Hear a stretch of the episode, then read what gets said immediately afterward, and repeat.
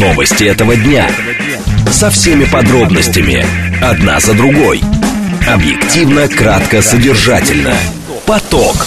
Успеем сказать главное. Программа предназначена для лиц старше 16 лет. 14.07 в столице радиостанция «Говорит Москва». У микрофона Евгения Волгина. Всем доброго дня. Программа «Поток» и много темы для вас подготовили. Координаты эфира смски плюс семь девять два пять восемь восемь восемь восемь девять четыре восемь. Телеграмм для ваших сообщений «Говорит МСК-бот». Смотреть можно в YouTube-канале «Говорит Москва». Стрим там начался, поэтому, пожалуйста, подключайтесь. Сейчас давайте о движении в городе. В движении. Движение в городе у нас следующее. Трехбальные пробки показывает Яндекс. А, Есть а, довольно серьезные затруднения здесь на юге МКАДа и на внутренней стороне. На внешней стороне тоже пробка между Калужским шоссе и Симферопольским шоссе. Будьте внимательны.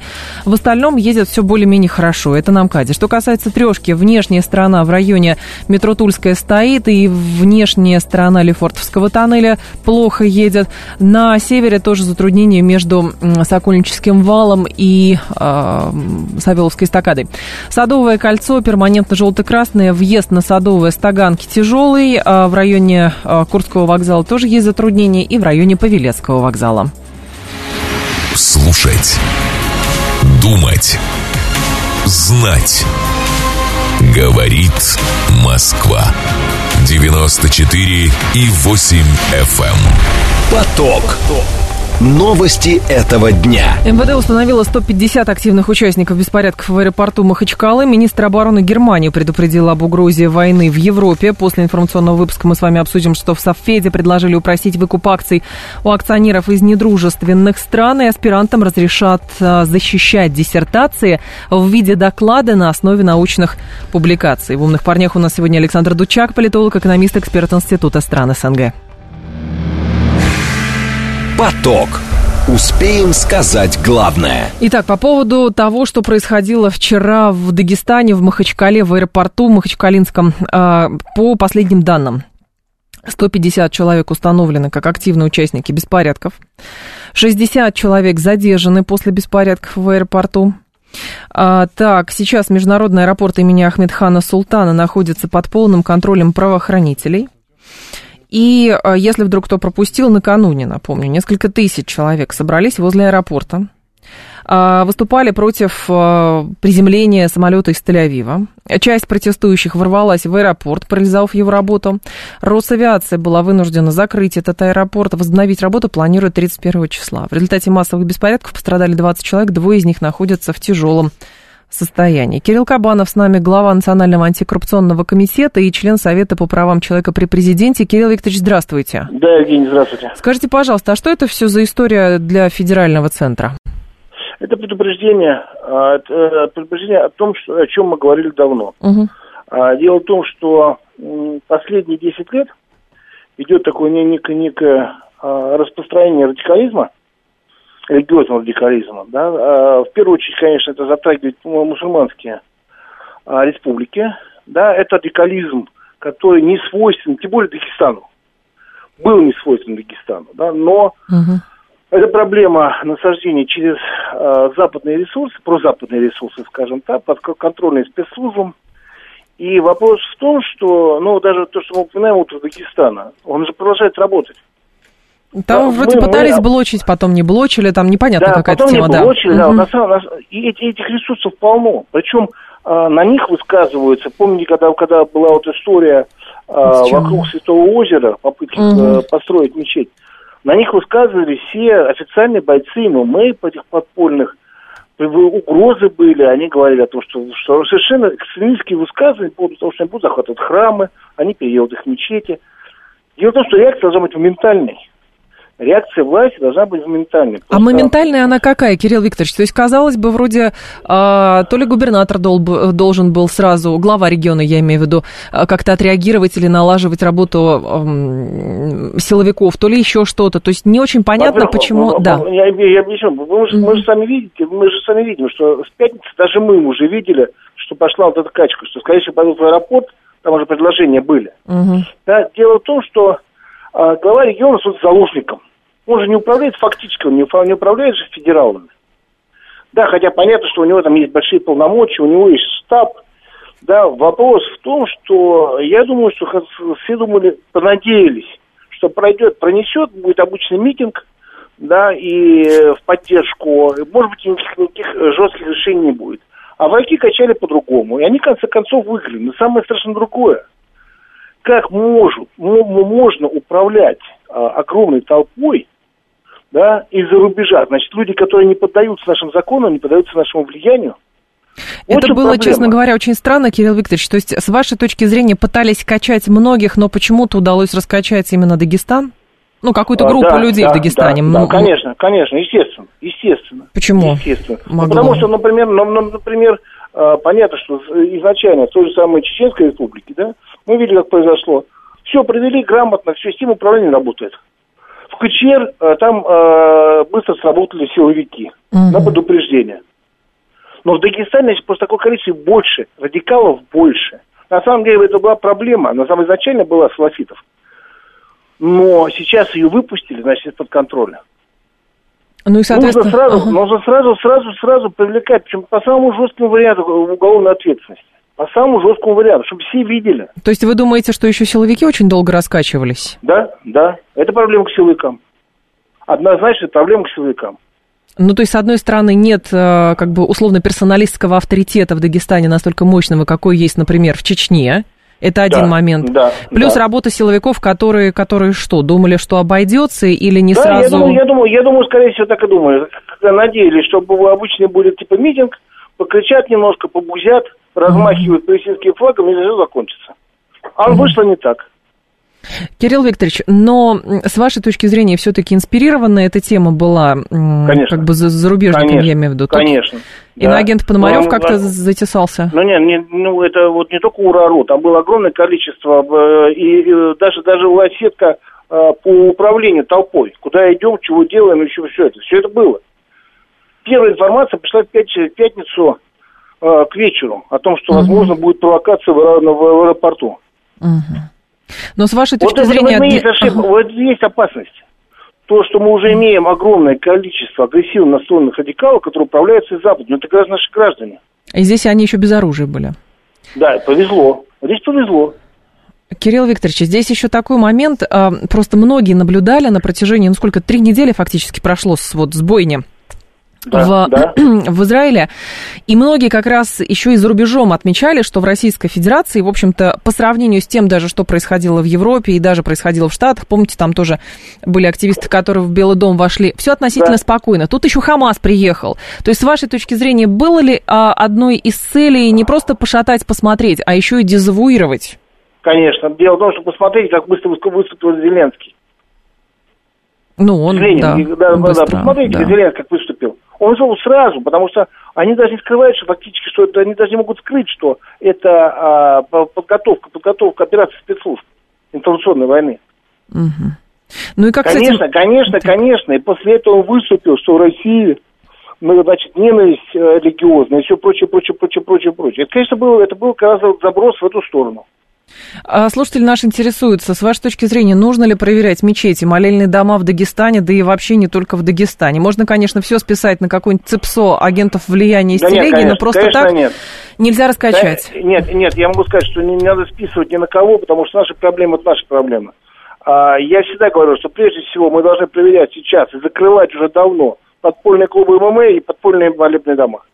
Это является, они являются рассадником, бесконтрольным рассадником радикализма – да, а любые высказывания, которые несут по своей сути угрозы по национальному признаку, по, э, по, по проявлению религиозной ненависти, а они даже тут же возбуждаться уголовным делам. Вот появилась в интернете запись. Кто бы это ни говорил. Значит, mm. тут, же, тут же, тут же, тут же уголовное дело по поводу 282. По поводу 282. Но и здесь, э, с вашей точки зрения, как могут, может ситуация развиваться? Потому что, с одной если, стороны... Если, есть... если, если мы ее не будем душить, именно душить, да, жестко душить. У нас ситуация будет, я видел, как она развивалась в Советском Союзе, когда закрывали глаза в те же самые Прибалтике, на молодежную лигу Литвы, на вот так подобного э, рода радикальные движения, как они mm-hmm. закрывали глаза в Грузии, а в других республиках, как она развернулась потом в Чечне. Очень похоже, да? Дальше, а дальше э, 4-5 лет, и мы получим, это максимум, мы получим огромную проблему. Слушатель спрашивает, э, почему, причем здесь ММА, если люди пришли, значит, ненависть уже присутствовала. А, просто ММА уже доказано, что э, это подпольные клубы, особенно этнические подпольные клубы, являются просто как раз э, насаждением э, радикализма, радикальных идей. Вот. И в том числе человеконенавистнической всей, всей, всей идеологии. Это мы видели уже много-много раз, потому что очень многие бойцы именно ММА угу. являются пропагандистами этих радикальных взглядов. Но э, тут слушатель говорит, сейчас, секунду, он говорит, в смысле просто помитингует и все. Было бы это в Москве, быстро бы сразу свинтили. На 14 суток засадить Дагестан, полиция действует аккуратно, ничего, ничего тихо. Подобного. В Москве, Нет? в Москве, в Москве был, был, был, проходил, проходил а, незаконный митинг, мероприятие, когда, помните, как раз, как раз связанный с закрытием незаконной мечети. В Котельниках проходил лето митинг, да, когда они шли-шли, и никто их не лентил, и все, потому что радикалы боятся. Это, это, это, это, это, как правильно сказали мои коллеги, журналисты, это вот э, интеллигенцию можно винтить, а радикалы боятся. СМИ сами, раз... слушатель говорит, СМИ сами развязывают ненависть. Ну, то есть это тоже популярная такая точка зрения, что насмотрелись телевизора, ток-шоу и, и пошли митинговать. Но мне кажется, честно говоря, странная нет, история. Конечно, нет, конечно, нет. Эта история была подготовлена. Но сначала вырастили почву, а потом на эту почву бросили, бросили зерна, и все, и она сработала. Понятно. Спасибо большое, Кирилл Викторович. Вас благодарю. Кирилл Кабанов был с нами, глава Национального антикоррупционного комитета, член Совета по правам человека при президенте России. Такую волну подняли так быстро. Кто-то здесь писал. Вы понимаете, волну нельзя поднять быстро. Волну можно просто оседлать. Вот. А, соответственно, то есть почва какая-то была. Здесь были любопытные заявления самого Меликова, э, главы Дагестана. А, значит, он а, говорил, сейчас я найду даже эти выдержки из его заявлений, потому что они тоже, в общем... Вот, глава Дагестана заявил, что ему стыдно за беспорядки в аэропорту Махачкалы. Мне сегодня стыдно за те события, которые произошли вчера, потому что Дагестан на Кавказе, на территории всей нашей страны, может быть, и шире, всегда был об оплотом дружбы, почему-то про дружбу вдруг начал говорить. Он отметил, что в других регионах Северного Кавказа, где тоже молились за пострадавших, подобных инцидентов не было. И это большой вопрос, кстати.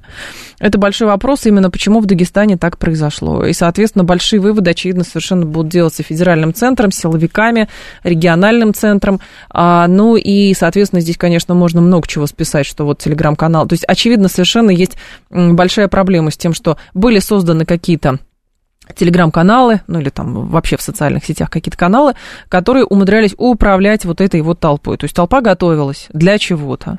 И очень много разных э, сопутствующих факторов было. С одной стороны, действительно, в Российской Федерации наблюдалось э, по сравнению с другими европейскими государствами, а, относительное спокойствие в плане улицы, то есть улица не выходила, не митинговала. Да, были акции в а, ряде регионов, но действительно они были спокойны. Плюс представители Хамаса, которые приезжали недавно, и, соответственно, э, здесь, скорее всего, преследовалось, преследовалось сразу много целей. С одной стороны, и дезавуировать э, российскую российские посреднические усилия для того, чтобы урегулировать вопрос на Ближнем Востоке, плюс, естественно, толпу раскачали, показали, что как этой толпой можно управлять, это тоже огромный вызов, скорее всего, и для центра Э, прежде всего. Вот. Но и, соответственно, да, какие-то уголовные дела будут возбуждаться, 150 человек э, установлены, хотя, говорят, толпа была гораздо больше, чем 150 человек.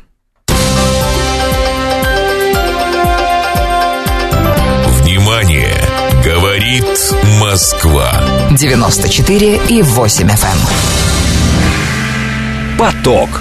Успеем сказать главное. Министр обороны Германии предупредил об угрозе войны в Европе. Глава Минобороны Писториус предупредил, что э, ФРГ должна быть готова к войне на фоне эскалации ситуации на Ближнем Востоке.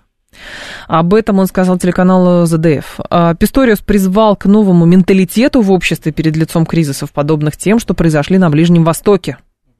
То есть Писториус говорит про войну в Европе не в контексте российско-украинского конфликта, а в контексте конфликта на Ближнем Востоке. Нам нужно снова привыкать к мысли, что в Европе может возникнуть угроза войны. Мы должны быть к этому готовы. При этом министр заверил, что Германия сделает все возможное, чтобы не допустить дальнейшей эскалации на Ближнем Востоке. Вопрос, конечно, какие механизмы есть у Германии, чтобы не допускать эскалации на Ближнем Востоке. Владимир Оленченко с нами, старший научный сотрудник Центра европейских исследований Института мировой экономики и международных отношений ИРАН. Владимир Анатольевич, здравствуйте. Э, добрый день, Евгения. Владимир Анатольевич, а здесь любопытный, конечно, момент. О какой угрозе войны в Европе говорит Писториус в контексте ближневосточного конфликта? В смысле, э, беженцев из арабских стран очень много, которые ассимилировались в Европе и могут расшатать там ситуацию, или что имеется в виду? А, вы знаете, Евгений, я тоже задумывался. Во-первых, задумался над тем, э, как бы, чего он разгорячился, Писториус. Вот почему он как бы тем вот этой теме военной дал такое широкое публичное освещение. У меня есть э, как бы несколько гипотез. Угу. Одна гипотеза заключается в том, что можно рассматривать заявление Писториуса как косвенное признание того, что э, Западу не удается добиться э, своей поставленной цели нанести ущерб России так. путем военных действий на Украине. Я бы это расценил как э, косвенное признание фиаско Запада. Вот. И в этом смысле э, Писториус может звучать как э, заверение того, что Запад не собирается опускать руки и э, будет искать э, новых вариантов э, как бы оказания давления на Россию, в том числе военным путем. Это одна гипотеза. Так. Другая гипотеза, вот та, о которой вы сказали, о том, что действительно на территории Германии, Франции, э, э, Италии, угу. одним словом, ведущих стран э, Европы, те, которые, собственно, составляют основу экономики Европы, сейчас произошла серьезная концентрация мигрантов. Я имею в виду прежде всего нелегальных иммигрантов, не uh-huh. те иммигранты, которые вовлечены там э, в общественную, экономическую деятельность.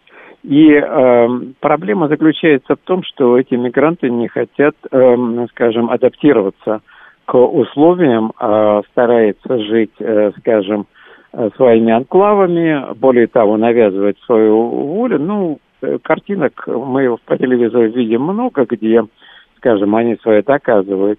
И, наверное, это имел в виду Илон Маск, который прямо uh-huh. сказал, что в Европе э, можно ожидать гражданскую войну. Наверное, вот он имел в виду это столкновение.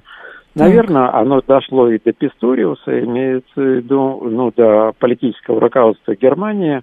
И, видимо, они хотели бы таким образом э, предупредить, скажем, коренных жителей э, Германии. Владимир Анатольевич, том, а что... а как же политика, во-первых, мультикультурализма, а во-вторых, э, то есть я правильно понимаю, что в Европе теперь больше не пугают русскими танками, которые пройдут по Европе? и поэтому нужно Россию победить в конфликте с Украиной. А теперь это новая страшилка. Да, одна из новых страшилок. Потом mm. я еще думаю, здесь что, может быть, еще какая да. версия хотел сказать. Я думал, что сейчас вот эта ситуация такая напряженная и а, конкретные очаги конфликтов, которые мы наблюдаем, это mm-hmm. Украина, а, Ближний Восток, значит, эм, пытается сделать еще какие-то э, очаги такие. Конечно, это э, удобное время для зарабатывания денег военно-промышленным комплексом. И я думаю, что германский комплекс, он э, военно-промышленный комплекс тоже на этом зарабатывает. И я думаю, что э, Питориус таким образом, э, видимо, хочет германской общественности э, объяснить, почему они направляют большие суммы, там речь идет 4,4 миллиарда, угу. на э, военное строительство, на военную промышленность, вот, а не на улучшение благосостояния, не на компенсацию э, возросших цен на электроэнергию, не на э, вопросы, связанные с э, благоустройством и так далее. Может быть, это тоже играет э, свою роль, и в данной ситуации, может быть, он выступает, ну, не в обиду ему будет сказано, как рупор военно-промышленного комплекса. Uh-huh. Владимир вот, Анатольевич, а думаю, здесь что... еще такой момент. Почему об грядущей войне говорит министр обороны в контексте, опять же, а, ситуации на Ближнем Востоке, а не, например, министр внутренних дел, который вроде бы как за иммиграционную, насколько я понимаю, там, политику, этническую преступность и так далее, в большей степени ответственен, ну, то есть, там, риск погромов каких-то, ну, все что угодно, а, там, антисемитизм, а, соответственно, ну, ну и прочее. Э, справедливый вопрос. Я бы его тоже задал, но на него уже частично ответил э, премьер-министр Хабек, mm-hmm. э, который, кстати, и курирует МВД, в том числе и экономику. Он сказал, что в какой-то очень высокой прогрессии нарастает число э, всякого рода столкновений на, вот, скажем, назовем ее такой межконфессиональной и межэтнической э, основе. Вот. Ну, скажем, тут, когда мы говорим об этом, то мы должны допускать, что они могут быть э, или скоординированы, или пересекаться с такими же столкновениями в других европейских странах. Вот. И тогда это уже, наверное, переходит в компетенцию Минобороны, uh-huh. Uh-huh. а не министра внутренних дел. Хотя, наверное, э, я не очень здорово там знаю, где у них скажем, э, стоит грань между применением там, угу. э, скажем, внутренних войск и э, вооруженных сил. Но, Владимир Анатольевич, а в большей степени Писториус предупреждает об угрозе именно гражданской войны, потому что тут глава Евросовета Шарль Мишель, насколько я помню, он не исключал, что значит, война между Израилем и Хамасом может привести к новым потокам нелегальных мигрантов в Европу, и, соответственно, Европа уже не может такой поток а, переварить, потому что Египет к себе не будет пускать, Иордания не будет пускать, а беженцы все равно куда-то а, будут направляться. Вы знаете, да, я думаю, вы правы, Евгения. Конечно, э, это опасность реальная. И э, по мере того, как конфликт, скажем, будет затягиваться, а пока он затягивается, я имею в виду, я даже не хочу говорить о том, что он может э, обрести более широкие масштабы, даже вот в таком виде, как он сейчас есть, угу. то и, э, скажем, отсутствие контактов между противостоящими сторонами то есть ведет к его затягиванию, естественно, э, э, мирное население и с той и с другой стороны, оно и начинает как бы избегать этой конфликтной ситуации, уходить из зоны конфликта, перемещаться куда-то. Ну и, наверное, Шарль Мишель здесь, э, будучи председателем Евросовета, он, конечно, европейского, он, конечно, э, видит всю картину более широко. И наверняка много поступает ему информации, как бы скажем, о том, угу. какие э, могут сложиться тенденции. И Понятно. он тоже понимает, что э, скажем, э, ну, как бы резерв возможностей принятия угу. иммигрантов – уже исчерпан. Спасибо. Это без всякого сомнения. Да, благодарю вас, Владимир Анатольевич. Владимир Оленченко был с нами, старший научный сотрудник Центра а, европейских исследований Института мировой экономики и международных отношений РАН. Сейчас будет информационный выпуск, и мы продолжим. Новости этого дня. Со всеми подробностями. Одна за другой. Объективно, кратко, содержательно. Поток. Успеем сказать главное. 14.35 в столице. Радиостанция «Говорит Москва». У микрофона Евгения Волгина. Продолжаем. Сообщение с пометкой «Срочно», которые поступают сейчас по каналам информационных агентств. РИА Новости пишет, что Аэрофлот возобновляет выполнение рейсов в Махачкалу из нее. А, так, совещание Путина с руководителями силовых ведомств и членами Кабмина в связи с событиями в Дагестане пройдет в Новоогареве. А Песков делает сообщение, а, делает заявление так. И рейсы Азимута и Red Wings из Тель-Авива в Минвод заводы и Махачкалу направят в другие города. То есть, еще раз, Аэрофлот возобновляет сообщение с Махачкалой, Азимут и Red Wings из Тель-Авива в Минводы и Махачкалу направляют в другие города. Это уже сообщение Росавиации, так что будьте внимательны. Поток. Успеем сказать главное – Совфиде предложили упростить выкуп акций у акционеров из недружественных стран. Комитет Совета Федерации по конституционному законодательству рекомендовал Минэконому разработать соответствующий закон. А член Конституционного комитета Артем Шекин объяснил РИА Новости, что акционерами многих публичных обществ выступают не только российские граждане, но и граждане недружественных государств. По его словам, если граждане России вступили в прямое владение акциями, то иностранные инвесторы могут быть не согласны с таким решением и требовать выкупа своих акций, чтобы как можно скорее э, избавиться от них. И поэтому нужен какой-то механизм который должен, э, соответственно, Минэконом разработать. Максим Марков с нами, доцент кафедры мировых финансовых рынков и финтех Российского экономического университета имени Плеханова, кандидат экономических наук. Максим Александрович, здравствуйте. Здравствуйте, Евгений. Здравствуйте, радиослушатели, уважаемые. Скажите, пожалуйста, насколько это актуально и что имеется в виду? То есть, если российское, э, российское юрлицо начинает владеть какой-то иностранной компанией, которая решила уйти, то, соответственно, у акционеров могут возникнуть вопросы, и они захотят избавиться от акций. Правильно я понимаю или нет? Нет, это имеется в виду, что если иностранные владельцы владеют акциями российских компаний. А, иностранные, иностранные. владельцы. Так. Да. Но... Из недружественных ага. стран. И mm-hmm. насколько это актуально, с вашей точки зрения? Ну, тема действительно актуальна, потому что, ну, грубо говоря, ситуация, сложившаяся после начала специальной военной операции, да, санкционные войны и всякие э, санкции, контрсанкции, которые вводились как против России, так и в ответ э, российскими властями, они участников финансовых рынков поставили порой в какие-то патовые ситуации, из которых нужно искать выход. А, в частности, вот что касается вот акций э, а, именно не с точки зрения инвестиций даже иногда, а с точки зрения управления, тут тоже немаловажный нюанс.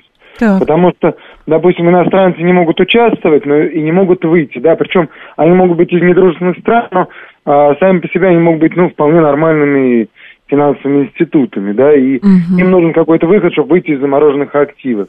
Российским акционерным обществом, наоборот, ситуация складывается следующим образом. То есть то, что их акциями владеют э, нерезиденты из недружественных стран, для них тоже создает неудобства. С одной стороны, это э, затрудняет какие-то а, а, процедуры, которые должно проводить акционерное общество. Например, допустим, та же выплата дивидендов, да, да которая невозможно э, производить в пользу нерезидентов из дружественных стран. С другой стороны, учитывая то, что эти нерезиденты могут владеть достаточно большими пакетами акций, здесь возникает ситуация, что а, затрудняется управление и принятие решений, да, там создание кворума, еще какие-то процедуры. Поэтому тут как бы нужен выход из этой ситуации, в котором заинтересованы как российские акционерные общества, так и их а, угу иностранные акционеры из недружественных стран. Максим Александрович, а как а, коррелируется вот эта идея сенатора Шейкина с тем, что, например, Помните, неоднократно Центральный банк говорил, Министерство финансов тоже выступало, что нужно придумать какой-то механизм, чтобы, например, часть денег, которые у нас заморозили, попробовать забрать в обмен на то, что мы там отдадим какие-то, соответственно, замороженные активы иностранцев. А здесь получается, что я понимаю, речь идет не о больших суммах, точно совершенно, но в масштабе общем. Но по ну, факту получается, что мы пытаемся как бы вот помочь людям, в принципе, чьи, э, соответственно, активы мы могли бы использовать для того, чтобы возвращать свои. Нет? Ну, наверное, это как бы одна из э, э маленьких картинок большого пазла, да, угу. одна из маленьких частей, да, потому что э, та задача, вот, извиняюсь, о которой вы говорите, да, это, ну, достаточно большая глобальная задача. Как вы понимаете, любая большая задача складывается из малых. Конечно. Вот это, ну, решение, попытка решить как бы одну из составляющих вопросов для того, чтобы ну как-то сдвинуть общую ситуацию. Угу. Но, Но насколько... Же, да, пожалуйста, да, продолжите. К тому же еще тут а, нюанс такой, да, вот как бы вот эти шаги, которые, ну, Россия показывает, что готова двигаться в этом направлении, а, она создает, ну, в хорошем смысле слова, благоприятный инвестиционный климат, да, наверное, сейчас это немного странновато звучит, да, что о каком инвест-климате говорить. Но да. а, когда ситуация разрулится, а хочется верить, что как бы, ну, эта ситуация разрулится побыстрее, геополитическая, да, как бы и а, геоэкономическая, то а, неизбежно у нас а, в любом случае люди а, и иностранные инвесторы тоже ну, будут э, захотеть вернуться на российский рынок. И то, что вот Россия сейчас предпринимает такого рода шаги, будет показывать, что Россия ну, готова двигаться в этом направлении. И mm это, ну, на мой взгляд, тоже хорошо. То есть это решение не только текущих проблем, но и, скажем так, хороший задел в будущее. Думаете, кто-то оценит?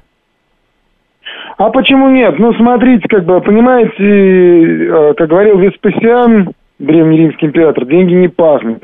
Для многих это бизнес. Россия это достаточно неплохой рынок, и поэтому тут, ну, наверное, когда политические препоны будут сняты, многие захотят вернуться на этот рынок. А разве, наш слушательница интересуется, разве иностранные инвесторы не могут продать акции сейчас на Мосбирже? Тем более речь идет о российских компаниях. Ну, тут есть а, достаточно серьезные ограничения есть ограничения, и поэтому требуется какой-то отдельный законодательный акт от Минэконома. Да, механизм, да, чтобы им обязательное предложение можно было направлять, да, которое uh-huh. а, позволяло бы обходить вот действующие препоны. Потому что, ну, говоря, у нас в рамках контрсанкций, да, есть заморозка активов нерезидентов, да, которые тоже ну, не могут да. свободно покупаться, продаваться, двигаться какие-то. Максим Александрович, а зачем делать вот сейчас акцент хорошо на инвесторах из э, недружественных стран? Ведь, э, скорее всего, есть некие инвесторы из дружественных стран, которые, ну, например, могут посчитать, что это высокорисковые какие-то активы, попытаться от них избавиться. Или вот из дружественных стран они могут легко это сделать, а вот не из, друж... Э, из недружественных стран там проблема. Совершенно верно, да. То есть из дружественных стран мы как-то ограничений не вводили, потому что, ну, говоря, скажем так, они против нас не вводили санкции, мы не вводили контрсанкции, ограничений против них. Uh-huh. С точки зрения выгодности, ну, тут каждый инвестор для себя считает, но в целом сейчас, ну, как бы, если посмотреть так, достаточно неплохо какое-то такое позитивное движение, позитивный тренд на российском фондовом рынке. Поэтому глобально, я думаю, а, для нерезидентов из дружественных стран как бы сильных угроз как бы финансовых нет, как бы невыгодности. Ну, а о суммах там речи, в принципе, ну, сложно сказать, да, о каких идет речь? Ну, тут как бы не все акционерные общества раскрывают э, структуру своих э, акционеров, да. Угу. То есть, ну, то, что об этом говорят, это явно есть, да, как бы там, понятно, что это не какие-то копейки, да, как бы там, хотя в общем масштабе нам не сильно много, но для некоторых акционерных обществ это может быть какая-то там, я говорю, э, критическая сумма. Тут, тут даже важен иногда, знаете, принцип. Да. А, как порой как бы а, не то, что мы как бы выиграем сильно много денег, а, то, что показывается там добрая воля, готовность решать какие-то вопросы, еще что-то. Тут, а, тут убивается и этот заяц тоже как бы вместе с действительно решением акционерных mm-hmm. вопросов. Здесь просто интересен другой момент. А выкуп, например, у нерезидентов из недружественных стран, он должен производиться с дисконтом? Или это сама компания должна делать? Вот эта процедура байбек, по-моему, она называется. А, или же государство должно в этом а, участвовать? Как вы это видите? Ну, государство должно предоставить соответствующий механизм, который будет позволять да. это сделать, да. А дальше уже как бы а, это будет либо само акционерное общество делать, ну, либо, допустим, какой-нибудь уполномоченный им брокер, да, потому что, как бы, все-таки зачастую иногда а, сами акционерные общества не владеют, ну, в достаточной степени инструментарием Понятно. фондового рынка для того, чтобы это делать. И здесь, а, ну, я думаю, что с точки зрения дисконтирования, наверное, какой-то разумный дисконт должен быть, но а, тут даже речь идет скорее о правильной оценки выкупной стоимости акций, потому что при этом как бы делается процедура обязательного предложения, и здесь вот по какой цене. Ну, а поиск справедливой цены, это, вы понимаете, вопрос всегда очень сильно дискуссионный, даже в обычных-то условиях, а в текущих тем более он такой. Угу. А, Но, Максим Александрович, здесь Шейкин еще объясняет, что в настоящее время граждане недружественных стран не могут занимать руководящие должности в российских госкомпаниях. Но это ограничение не распространяется на частные компании. И получается, крупные предприятия, которые не относятся к госсектору, могут остаться без ключевого органа управления Совета директоров. И как-то ну, это связано все вот с, с инвестированием? Тут тоже много, много разных нюансов, действительно, потому что а, у акционерных обществ, я говорю, ну, достаточно за вот все эти годы, да, там, э, с времен, там, начала рыночных реформ, да. а, в конце 80-х, начала 90-х, там, ну, а, Россия достаточно хорошо интегрировалась в мировое экономическое сообщество, да, и с точки зрения капитала, с точки зрения менеджмента, технологий и многих других вопросов. Поэтому угу. тут, ну, я думаю, что такой вопрос тоже имеет место быть и его тоже нужно решать, ну, для того, чтобы входить сложившиеся Понятно. реалии, да, как бы и, ну, чтобы как бы это не мешало а, бизнесу, развитию предприятий, производству и так далее, потому что, как бы, ну, в этом заинтересованы все, особенно, в первую очередь, российские акционерные общества, да, как для того, чтобы, ну, развиваться нормально. Понятно. Спасибо. Спасибо большое, Максим Александрович. А Максим Марков был с нами, доцент кафедры мировых финансовых рынков финтех Российского экономического университета имени Плеханова, кандидат экономических наук.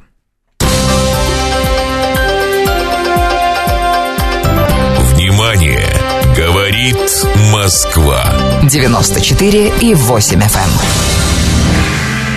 Поток. Успеем сказать главное.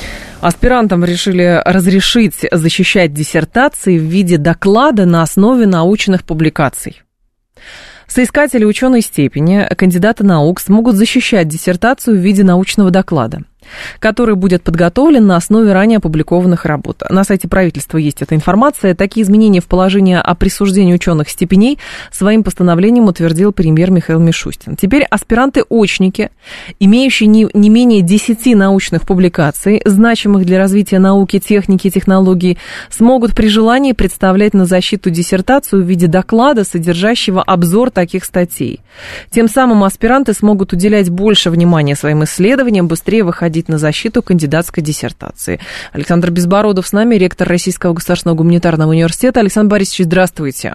Здравствуйте. Александр Борисович, а я правильно понимаю, что теперь соискатели могут э, диссертацию не писать, а просто сделать какую-то компиляцию на основе статей? Я так понимаю, что это, наверное, в первую очередь относится к аспирантам и соискателям технического и, естественно, научного профиля. Я не очень увидел, что это гуманитарием. Мгм. могу ошибаться, потому что надо еще дополнительно изучать правительственные документы. Э, Что можно сказать? Речь идет и об соискателях, и аспирантах, и о людях, которые имеют кандидатскую степень и э, стараются защитить или пытаются защитить докторскую. Что касается последнего, докторского, то такие подходы имели место в нашей истории, Да. и не, не самые худшие здесь рождались работы. Теперь, что касается аспирантских и соискательских работ. Если это действительно технический и, естественно, научный цикл, там очень серьезная экспериментальная база. Многое описывается, как вы знаете, прорабатывается весьма и весьма серьезно на подступах к диссертации. А работа является лишь обобщением этих трудов более умелым или менее умелым на этот счет. Так. Тут вполне возможно речь вести об этом есть смысл. Что касается гуманитарных работ, гуманитаристики, ну вот я, например, ее представляю, вы Мгм. это знаете прекрасно, Да. то здесь надо поосторожнее действовать, потому что две-три работы представляет аспирант или соискатель. И э, эти работы, ну, иногда, как их считать кандидатским исследованием, никак нельзя. Кандидатские, как правило, намного шире, с привлечением методологии, теории и так далее. Здесь речь вести об этом сложнее. Это что касается количественно-формальной стороны. Да, да. Теперь, что касается содержательной. Конечно, она самая главная, эта сторона. Самое главное, многое ведь зависит не от количества написанных работ или даже доклада, который ты представишь. Речь идет о том, что ты из себя представляешь в науке. Я думаю, что эти решения как раз, может быть, в рамках таким образом понятой дебюрократизации, речь идет о том, чтобы расковать сознание, поиск творческий молодых ученых, молодых ученых, но он должен на подступах к кандидатской диссертации таким молодым ученым стать. Вот это самое главное, содержательная сторона. И здесь заслуга ВАКа, н- настоящего состава, очень велика. За последние 10 лет многое изменилось кардинально. Вот вы обратили внимание, вот эти вот штуки прежних лет, кто-то написал за кого-то еще что-то, они не проходят. Категорически не проходят. Антиплагиат вы потому что- имеете в виду, да? да, конечно, в частности антиплагиат. Так. Ну и плюс контроль на месте, когда идут защиты. Это очень важно. Но это против нерадивых. А вообще, конечно, должен вестись поиск ученых. И он должен вестись вот в гуманитаристике в первую очередь более тщательно. Это очевидно. Мгм.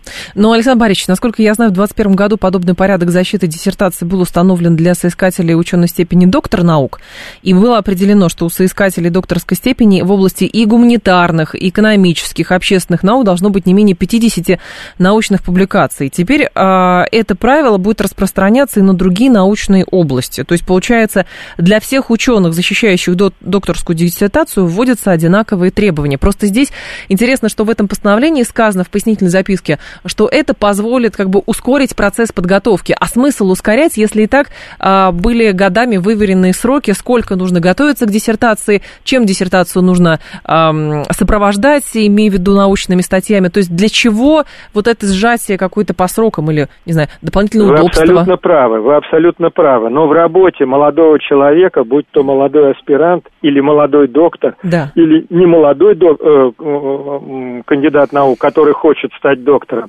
очень важна ритмичная работа. И то, что он пишет в своих статьях, эти работы выходят ритмично. Мы же видим как. Вот в один год вышло две работы, в следующий еще какое-то количество. И это дает им возможность ритмично, научно осмысливать проблему и, самое главное, выйти на э, пиковую форму к защите этой работы. Это оправдано как раз. Это мы видим угу. хорошо по такой вот ну, карте дорожной э, научных исследований. Она наблюдается. Вот когда все свалил в последний последний год и написал 10 работ, это большие подозрения. Это очень серьезно, вот уже. А ага. когда это все происходит грамотно и эм, ритмично, то это другой разговор. И он выходит на свою пиковую форму, как я уже сказал, к защите. Это нормально. А, слушатель а, продолжает наш, говорит, проблема плагиата, антиплагиата э, полностью не решили 90 работ цитирования, без этого 90% работ, без этого никуда. Ну, разве 90%, мне кажется, меньше все равно. Система антиплагиат работает. Име, имеется в виду, когда вопрос у антиплагиата начинается? Да, да, да, да, да, конечно. Поменьше, поменьше. Поменьше. поменьше. Ну, чем лучше, тем, тем больше, прошу прощения, тем лучше. Но, конечно, не 90, поменьше. Я видел, ну, это, конечно, и выше 80 должно быть. Угу. Выше 80. Студенческую ВКР мы, мы пропускаем при 70 и, и выше 70. А тут уже речь идет о науке, высокой науке. Тут, конечно, выше 80 и ближе к 90 гораздо оптимальный вариант. Гораздо оптимальнее. Э, да, решает, решает эту проблему антиплагиат. Аль... Очень, Александр... очень неплохо. Александр Борисович, как вы в целом, как специалист, оцениваете сейчас, ну вот э, если брать в разрез, например, отрезок 10 э, лет, 10-15 лет, качественную подготовку и качество, уровень выпуска вот этих диссертационных работ, ну, например, по своему профилю? То есть виден да, по ли... Своему да, по своему, профилю. конечно, да. Да, это правильный совершенно вопрос по своему профилю. Являясь председателем двух диссертационных советов в Российском государственном гуманитарном университете, наверное, могу с определенной долей ответственности об этом говорить. Еще раз подчеркну, последние 10 лет, именно вот 10 лет, когда состоялись исторические решения по ВАКу, без кавычек исторические, действительно исторические решения, ситуация изменилась.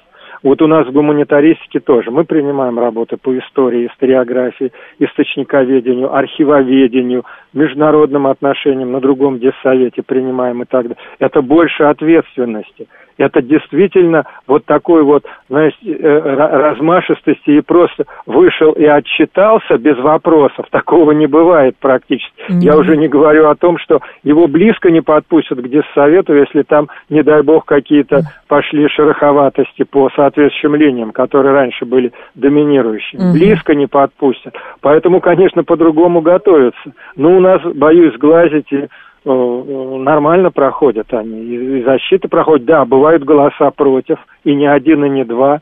Так это иной раз и хорошо. Это хорошо, надо именно в борьбе свое мнение отстаивать, настоящее.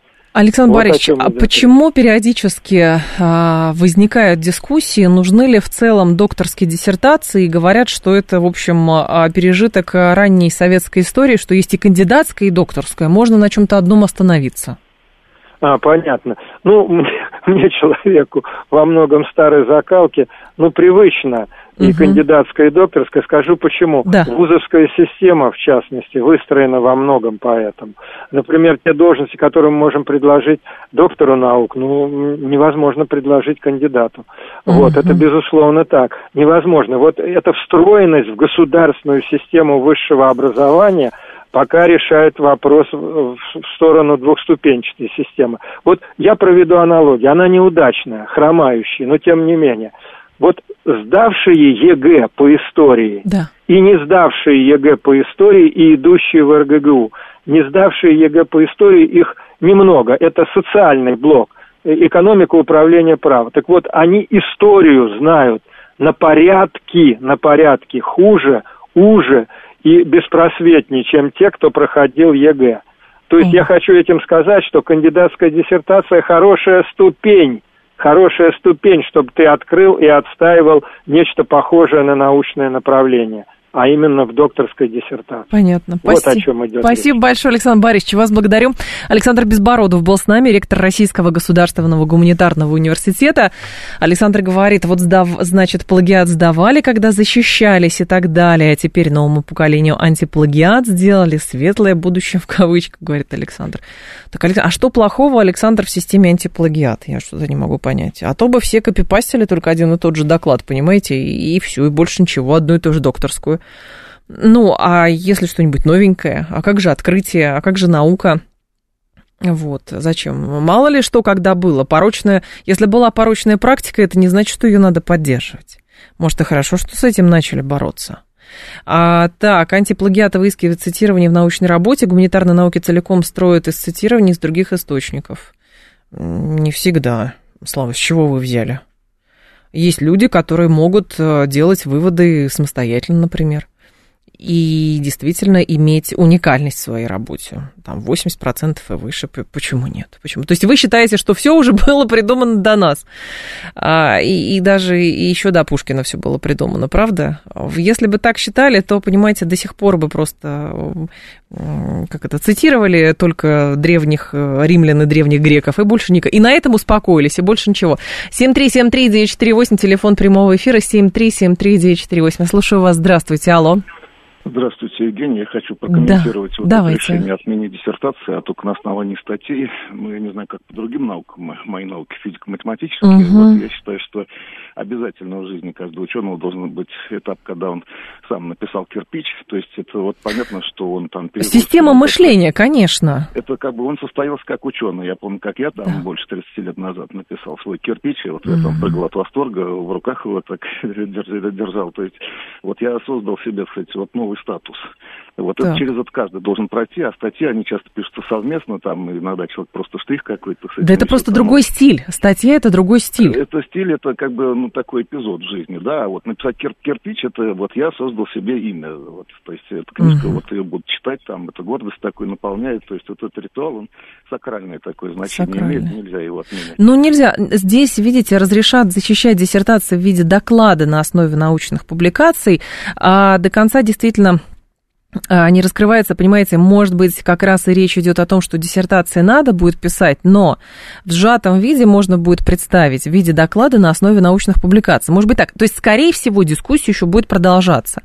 Здесь сказано, что теперь аспиранты-очники, имеющие не менее 10 научных публикаций, значимых для развития науки, техники и технологий, смогут при желании представлять на защиту диссертацию в виде доклада, содержащего обзор таких статей. Тем самым аспиранты смогут уделять больше внимания своей своим исследованиям и быстрее выходить на защиту кандидатской диссертации. То есть аспиранты будут защищать и а, выходить на защиту кандидатской диссертации. Но, опять же, вы слышали а, Александра а, Безбородова, который говорит, что если действительно эти статьи были написаны буквально за неделю, и, на этом основании человек пошел защищаться, то это, конечно, у многих будет ученого сообщества, у экзаменаторов вызывать большие вопросы. А что так и как это можно было за неделю вообще сделать? 15 часов новости, и мы продолжим.